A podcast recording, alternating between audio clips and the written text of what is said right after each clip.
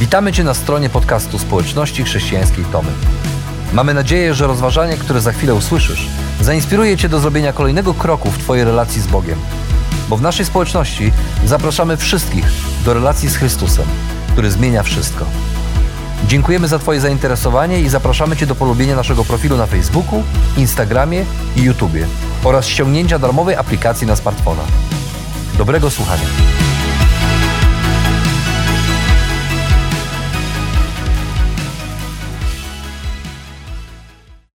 Jeden z moich ulubionych cytatów na temat uwielbienia i sensu życia pochodzi e, z XVII-wiecznego wyznania wiary.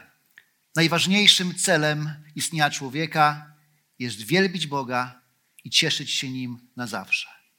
I to prawda, ponieważ Bóg stworzył nas do relacji ze sobą i tylko w tej relacji, tylko wtedy, kiedy uznamy, że On jest najważniejszą osobą w naszym życiu, tylko wtedy tak naprawdę możemy cieszyć się i tym życiem, i Bogiem, doświadczać szczęścia w życiu. I też Bóg stworzył nas do tej relacji właśnie po to, abyśmy cieszyli się zarówno tą relacją, jak i Nim samym. I to Biblia nazywa uwielbieniem.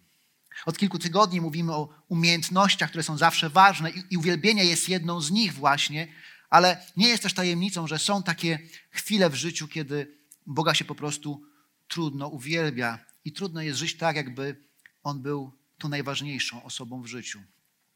Jeśli to prawda, że ludzki umysł jest jak galeria obrazów, to życie codzienne, rzeczywistość funduje nam każdego dnia całe mnóstwo obrazów, które nie chcielibyśmy i nie chcemy oglądać, bo to są smutne obrazy. W czasach epidemii przyzwyczailiśmy się do tego, że kiedy idziemy do, idziemy do sklepu, to widzimy obrazy ludzi w maseczkach, ale to wcale nie jest najtragiczniejszy obraz związany z epidemią. Dla wielu ludzi to obraz bankrutującej firmy, rosnących rachunków na biurku. Dla innych to obraz szpitalnego łóżka. To też obrazy trumien i grobów. Kilka tygodni temu e, oglądaliśmy obraz zburzonego miasta. Dokładnie 5 sierpnia w Bejrucie miał miejsce, miał miejsce wielki wybuch, w wyniku którego zginęło 150 osób, a 5 tysięcy zostało rannych. Kiedy patrzymy na te obrazy, to te obrazy nie napawają do uwielbienia i do radości, ale raczej napełniają nas smutkiem i, i zaburzają nasze poczucie bezpieczeństwa, bo każdy z nas ma tu naturalną potrzebę, że chcemy czuć się bezpiecznie, chcemy, chcemy żyć spokojnie. Ale uświadamiamy sobie, że ten świat, w którym żyjemy, staje się coraz mniej przyjaznym miejscem do życia, zwłaszcza dla chrześcijan. Organizacja Open Doors co roku publikuje mapę, na której pokazuje obszary, na których na świecie chrześcijanie są prześladowani. I z roku na rok, na rok te obszary się poszerzają, a te miejsca intensywnych prześladowań są coraz większe. Szacuje się, że obecnie na świecie 250 milionów chrześcijan doświadcza prześladowań.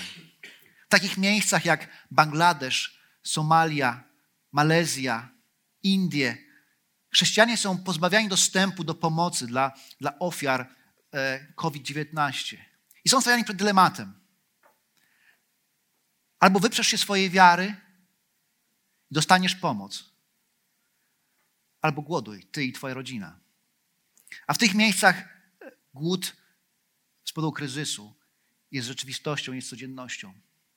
W Chinach, w niektórych prowincjach, władze podjęły decyzję, że ci, którzy chcą korzystać z pomocy państwowej, muszą usunąć ze swoich domów wszelkie symbole religijne, a zamiast tego powiesić portrety przywódców chińskiej partii. Jeden urzędnik, który dokonywał inspekcji w takim domu, widząc te, widząc te obrazy, mówi: e, To są prawdziwi bogowie. Jeżeli macie kogoś czcić, to czcijcie właśnie ich, pokazując na chińskich przywódców. Okazuje się, że świat staje się coraz mniej bezpiecznym miejscem do życia, coraz mniej bezpiecznym i przyjaznym miejscem dla chrześcijan. I tu pojawia się pytanie, to w takim razie, jak zachować poczucie bezpieczeństwa w niebezpiecznym świecie? Jak wielbić Boga, kiedy, kiedy nasze uwielbienie cichnie? Zadajemy sobie pytanie, czy ktoś nad tym w ogóle czuwa i ktoś panuje? Szukając odpowiedzi na to pytanie, sięgnąłem do jednej z najdziwniejszych ksiąg Biblii, do księgi Objawienia Jana. Jan w tą księgę napisał do siedmiu kościołów, które e, funkcjonowały w Azji Mniejszej. I tam językiem obrazów i symboli, które maluje, opisuje Boga, świat, ludzi i nas. I opisuje rzeczywistość. I kiedy czytamy tę księgę, to w rozdziałach od 6 do 8 Jan opisuje wyjątkową scenę. Oto Jezus Chrystus, baranek, jako jedyny jest godny otworzyć księgę, księgę dziejów. To jest zapieczętowana siedmioma pieczęciami. Ta księga w formie zwojów, tej księgi nikt nie mógł otworzyć. Ale Jezus tę księgę trzyma i baranek otwiera kolejne pieczęcie. A kiedy otwiera kolejne pieczęcie, rozwija się historia świata. Pojawia się, pojawia się podbój, wojna, głód, śmierć. W pewnym momencie Jan widzi wielki ołtarz, a przed ołtarzem leżą ci, którzy, którzy zginęli dla Ewangelii, którzy nie wypali się Chrystusa, ale oddali swoje życie za swoją wiarę. Leżą przed ołtarzem i wołają, jak długo jeszcze, jak długo jeszcze. A potem zaczynają się kataklizmy, trzęsienia ziemi to jest początek końca. Zadajmy sobie pytanie, no właśnie, jak długo jeszcze? Jak długo jeszcze? I okazuje się, że ten świat, który Jan opisuje, wcale się nie zmienił od pierwszego wieku, wieku do naszych czasów. Tak kiedyś, tak i dzisiaj chrześcijanie i ludzie w różnych częściach świata doświadczają wojny, głodu, prześladowań, a Boże dzieci cierpiąc wołają, jak długo jeszcze? Gdzieś w północno-koreańskim więzieniu na podłodze leży zbity, zmaltretowany chrześcijanin, który modli się ostatnimi siłami. Boże, jak długo jeszcze? Jak długo jeszcze? Obok stoi jego strażnik, który go pilnuje i kopniakiem go ucisza i mówi, przestań się modlić. Nikt cię nie słyszy. Tutaj nie ma Boga, tu my jesteśmy. Nikt nie słyszy twojego wołania. Ono nie ma sensu. I ktoś patrząc z boku na tę sytuację powiedziałby, tak, ma rację, to nie ma sensu. I być może on sam zadaje sobie pytanie, czy jest sens tak się modlić. Ale potem z rozdziału szóstego, kiedyśmy przeszli do rozdziału ósmego, kiedy baranek otwiera siódmą pieczęć, widzimy anioła z wielką złotą kadzielnicą, która jest wypełniona modlitwami świętych, modlitwami Bożego ludu. Tymi wszystkimi wołaniami, prośbami, błaganiami, tym wszystkim, jak długo jeszcze. I te modlitwy wznoszą się jak dym kadzidła przed obliczem Boga. A potem anioł bierze węgle z ołtarza, wkłada tej kadzielnicy i rzuca ją na ziemię. I zaczyna się sąd. I zostaje przywrócona sprawiedliwość. Bóg usłyszał. Bóg odpowiedział. Ale tu pojawia się pytanie, ale co z nami w tym wszystkim? Gdzie jest nasze miejsce? Czy, czy tylko możemy wołać jak długo jeszcze i to wszystko? Jaki jest Boży plan dla nas? Gdzie my znajdujemy się w tej całej historii? Żeby odpowiedzieć na to pytanie, musimy przyjrzeć się wizji, obrazom, które Jan umieścił pomiędzy rozdziałem szóstym a ósmym, czyli w rozdziale siódmym, pomiędzy szóstą a siódmą pieczęcią. Jan maluje przed nami obraz Bożego ludu. A w zasadzie dwa obrazy, które są tworzą jedną całość. I czytamy tak. Potem zobaczyłem czterech aniołów. Stali oni na czterech krańcach ziemi i powstrzymywali cztery, cztery jej wiatry, tak aby wiatr nie wiał na ziemię, ani na morze, ani na żadne drzewo. Zobaczyłem też kolejnego anioła. Wznosił się od schodu i miał przy sobie pieczęć żywego Boga. Zawołał on donośnym głosem w stronę czterech aniołów, którym zezwolono szkodzić ziemi oraz morzu. Nie wyrządzajcie szkody ani ziemi, ani morzu, ani drzewom, dopóki nie odciśniemy pieczęci na czołach sług naszego Boga. I usłyszałem liczbę opieczętowanych ze wszystkich plemion synów Izraela 144 tysiące. A potem Jan wymienia te wszystkie po kolei plemiona po 12 tysięcy z każdego. Oto obraz, który Jan zobaczył. Stoi, stoi, cztery, stoi czterech aniołów, którzy powstrzymują cztery wiatry Bożego Sądu. I ten sąd na chwilę jest powstrzymany pojawia się jeszcze jeden anioł i mówi, niech się jeszcze nic nie zaczyna, dopóki Boży lud nie zostanie opieczętowany pieczęcią samego Boga.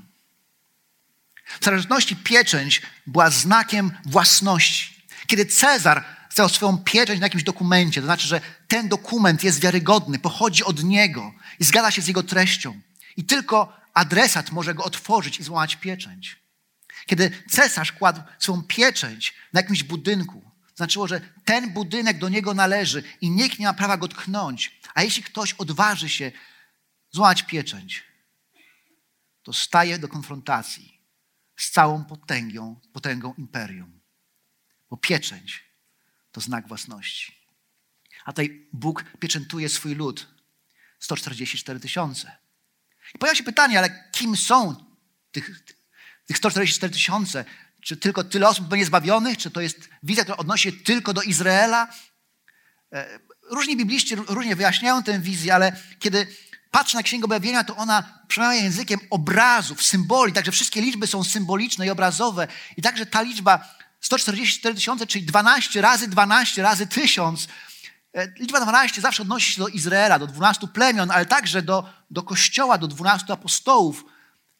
I niektórzy widzą w tym obrazie, w tym obrazie 144 tysięcy i plemion obraz całego Bożego ludu, który Bóg pieczętuje. W 14 rozdziale znowu się pojawiają 144 tysiące i to jest obraz tych, którzy cierpieli i zachowali się czystymi i stanęli przed obliczem baranka. A więc Bóg pieczętuje swój lud. Bóg sprawia, że ten lud otrzymuje pieczęć, która jest przypomnieniem, że są własnością Boga.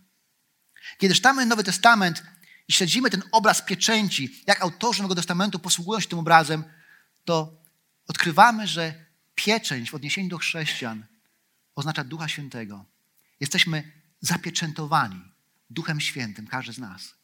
Ci, którzy uwierzyli w Jezusa Chrystusa, którzy przyjęli Go jako swego Pana i Zbawiciela, otrzymali pieczęć Ducha Świętego, który jest przypomnieniem tego, że jesteśmy własnością Boga.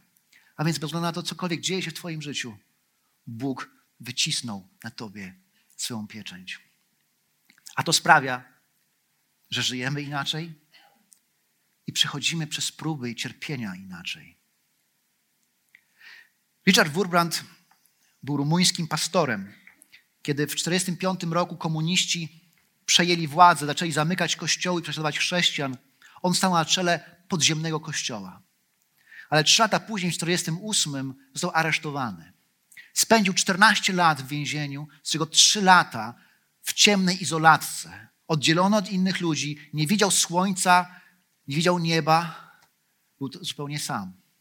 I w jednej ze swoich książek, kiedy opisuje ten cały okres swojego uwięzienia, pisał, że widziałem chrześcijan, którzy byli skuci łańcuchami, torturowani rozpa rozpalonym żelazem, których zmuszano do tego, aby połykali łyżki z solą, a potem odmawiano im wody i jedzenia. Ale oni nie przestawali modlić się o swoich oprawców. A potem mówi, czasy się zmieniły. I część z tych komunistów, którzy wrzucali nas do więzienia, też trafiła do więzień. I teraz oprawcy i ofiary spotkali się w jednej celi. I mówi, widziałem chrześcijan, którzy oddawali ostatni kawałek chleba swoim oprawcom albo lekarstwo, które mogło ich uratować. Dlaczego? Bo byli opieczętowani przez Boga. Bo żyli ze świadomością, że są własnością Boga, należą do Boga. I chociaż my nie doświadczamy takich prześladowań jak Richard Wurbrand czy chrześcijanie w innych częściach świata, nie doświadczamy prześladowań i wojny, i bólu, i głodu, to też w naszym życiu są chwile, kiedy doświadczamy cierpienia, a każde cierpienie niesie ze sobą zagrożenie, że zamiast do Boga się zwrócić, możemy się od Niego odwrócić. Ale ten tekst przypomina nam, że jakiekolwiek cierpienie byśmy nie przeżywali, to w tym cierpieniu nie jesteśmy sami, ponieważ Bóg wycisnął na każdym z nas pieczęć swojej własności. A to, co Bóg zapieczętował, tego nigdy nie zgubi. A więc jaka powinna być nasza odpowiedź? Naszą odpowiedzią powinno być uwielbienie. Jedyne, co mogę powiedzieć, to uwielbiaj Boga, bo jeśli jesteś Jego własnością, to On sam czuwa nad Tobą w niebezpiecznej podróży do wieczności. Tak, to prawda, jesteśmy własnością Boga, bo Bóg wycisnął nas swoją pieczęć i Bóg czuwa nad nami w tej niebezpiecznej podróży do wieczności, ale Jan też maluje jeszcze jeden obraz, który pokazuje koniec tej podróży. Oto ci, którzy cierpieli, którzy byli schorowani, prześladowani, którzy umierali, ginęli, którzy wołali, jak długo jeszcze, jak długo jeszcze. Oni w końcu się doczekali. I Jan pisze dalej. Patrzę dalej przed tronem i przed barankiem zobaczyłem wielki tłum ludzi, niemożliwy do policzenia. Pochodzili z każdego narodu, plemienia, ludu i języka. Stali ubrani w białe szaty, w rękach trzymali gałązki palmowe i donośnie ogłaszali: Zbawienie jest w naszym Bogu, który siedzi na tronie oraz w baranku. Wszyscy aniołowie otoczyli tron starszych i cztery, i cztery istoty, po czym upadli na twarz przed tronem i pokłonili się Bogu i wyznali: Amen. Sława i chwała, mądrość i wdzięczność, cześć i moc i potęga naszemu Bogu na wieki. Amen. I to jest fascynujące, bo na początku Jan czytamy, że on słyszał liczbę tych, którzy są opieczętowani 144 tysiące. Słyszał o plemionach izraelskich. I teraz, kiedy widzi obraz nieba, spodziewa się to zobaczyć, ale w końcu, i w końcu widzi, ale jest zaskoczony, bo widzi nie 144 tysiące i nie plemiona, ale widzi niepoliczony tłum z każdego narodu, z każdego języka, który zgromadził się przed tronem baranka, aby go czcić i wielbić. To trochę tak jak w rozdziale piątym objawienia Jana, kiedy pada to pytanie, któż jest godzien otworzyć księgę? Jeden z aniołów mówi, lew z plemienia Judy. Jan słyszy, tak, lew, ale potem patrzy i widzi, widzi nie lwa, widzi baranka bo Jezus jest lwem i barankiem. I tak samo teraz słyszy o 144 tysiącach, a potem patrzy i widzi. Widzi tłum, którego nie można policzyć. I ten Boży lud, który na ziemi można było nazwać, policzyć, kiedy jest w wieczności, okazuje się, jest nienazwany i niepoliczony. I są, jak czytamy, ubrani w białe szaty. Na znak świętowania, zwycięstwa i czystości. I trzymają gałązki palmowe, które są przypomnieniem, są przypomnieniem święta szałasów, które Izraelici obchodzili na pamiątkę tego, jak Bóg chronił ich, kiedy wędrowali jeszcze do ziemi obiecanej. I wtedy właśnie te szałasy robili z gałązek palmowych. I to jest przypomnienie tego, że jak Jezus wjeżdżał do Jerozolimy jako król, to witano go gałązkami palmowymi. A teraz ci ludzie ubrani w białe szaty stoją przed tronem baranka i machają gałązkami palmowymi na jego cześć ponieważ baranek przeprowadził ich przez pustynię życia. I ponieważ wreszcie znaleźli się przed obliczem swojego króla. I teraz mogą wyznać, że zbawienie jest w naszym Bogu. Bo w końcu zobaczyli zbawienie w całej pełni, takie, jakie Bóg dla nich zamierzył. I oddają Mu cześć i chwałę i śpiewają Amen, sława i chwała, mądrość i wdzięczność, cześć i moc i potęga naszego naszemu Bogu na wieki. A potem czytamy, że jeden ze starszych zadał mi pytanie: Kim są ci ludzie ubrani w białe szaty? Skąd przychodzą? Ty wiesz, mój panie, odpowiedziałem. A on do mnie: To są ci, którzy przeszli wielki ucisk. Wyprali oni swoje szaty i wybielili je w krwi baranka. Dlatego właśnie są przed tronem Boga, służą mu w jego przybytku dniami i nocami, a ten który siedzi na tronie, rozciągnie nad nimi namiot. Kim są ci? To ci, którzy chociaż na ziemi cierpieli, znosili prześladowania, znaleźli się przed tronem baranka i mają białe szaty, ponieważ wyprali je w krwi baranka. I to jest paradoks, ponieważ doskonale wiemy, że krew niczego nie pierze. Krew brudzi, a zwłaszcza białe brudzi.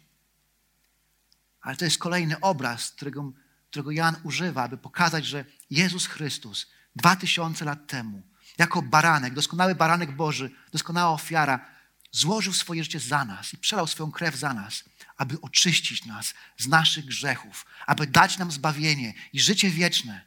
I chociaż tutaj na ziemi ciągle zmagamy się z grzechem, upadamy, podnosimy się, wyznajemy, upadamy, grzeszymy, przechodzimy kolejne próby, to pewnego dnia staniemy przed Bogiem wieczności, ubrani w białe szaty.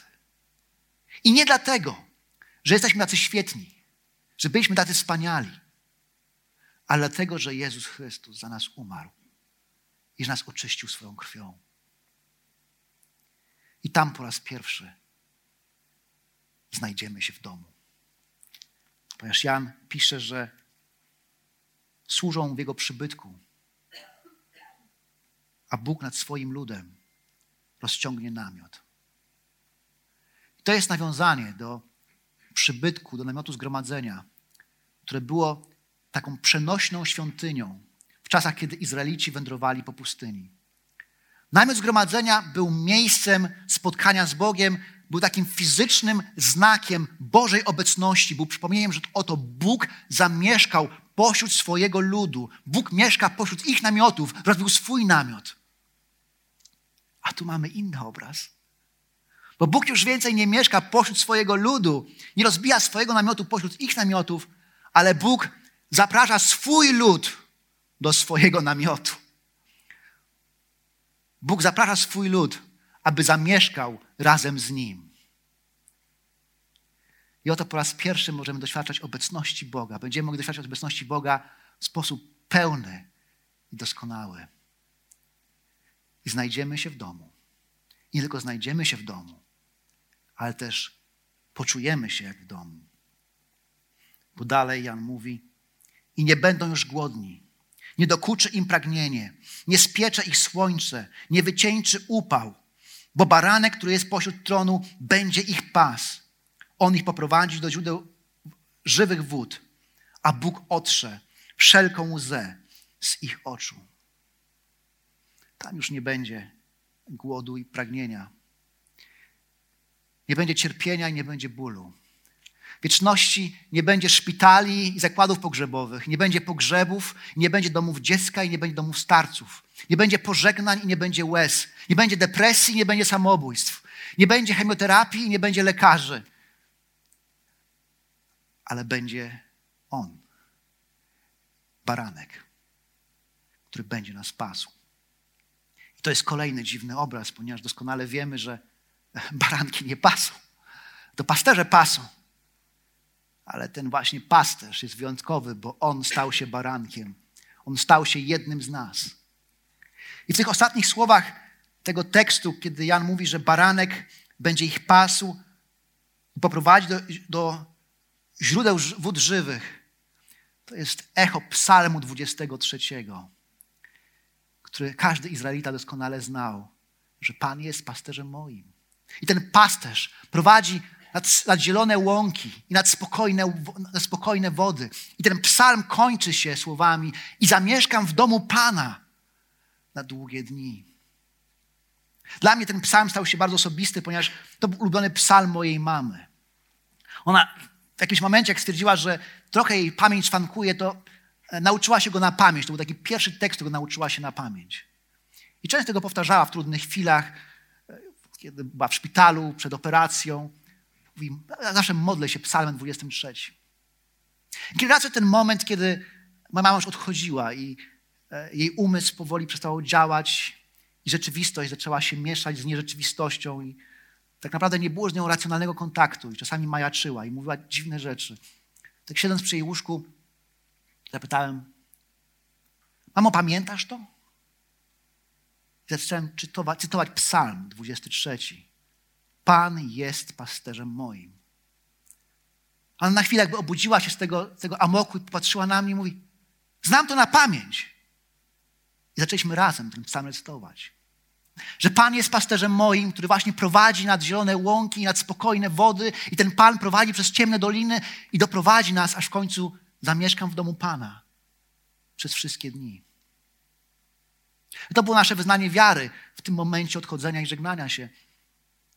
Ale apostoł Jan pokazuje, jak te starotestamentowe obrazy z Psalmu 23 znalazły swoje wypełnienie wieczności, kiedy baranek pasie swój lud i prowadzi nad źródła wód żywych, a Bóg ociera wszelką łzę z ich oczu, bo wreszcie są w domu.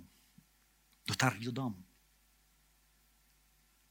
A więc co powinniśmy zrobić, kiedy uświadamiamy sobie prawdę, kiedy widzimy ten obraz?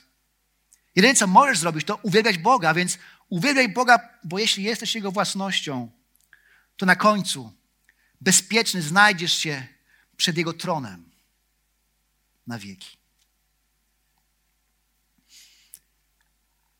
A więc co widzisz? Jeśli ludzki umysł to galeria obrazów,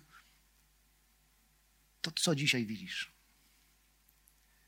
Może widzisz te rachunków na swoim biurku, które są niezapłacone. Może widzisz swoją firmę, która bankrutuje z powodu COVID-19. Może widzisz swoje dzieci, które podejmują głupie wybory. Może widzisz rozpadające się małżeństwo. Może widzisz mnóstwo problemów, własną chorobę, cierpienie, szpitalne łóżko. Jan też widział podobne rzeczy. Widział kamienistą wyspę Patmos, na której był uwięziony. Widział rzymskich żołnierzy, którzy go pilnowali. Widział imperium rzymskie, które prześladowało chrześcijan. Widział swoich braci w Chrystusie, którzy cierpieli za wiarę, którzy ginęli za to, że byli uczniami Chrystusa. Widział wojnę i głód. Widział kataklizmy. Ale najważniejszy obraz, który widział, to obraz baranka, który siedział na tronie. Obraz Chrystusa, do którego należy ostatnie słowo w historii. Obraz baranka i Boga, który pieczętuje swój lud, bo jego lud jest jego własnością. I ci zapieczętowani wielbią go wieczności. I to były obrazy, które Jan widział. I on wiedział, że jest na co czekać. Dlatego prawda, która płynie z tego tekstu brzmi, że Bóg, który postawił na tobie, na tobie pieczęć swojej własności, sprawi, że kiedyś będziesz go uwielbiał w wieczności. Tak, to prawda. Kiedyś będziemy go wielbili w wieczności. Ale możemy zacząć już teraz. Dlatego uwielbiajmy naszego Boga i cieszmy się nim na zawsze.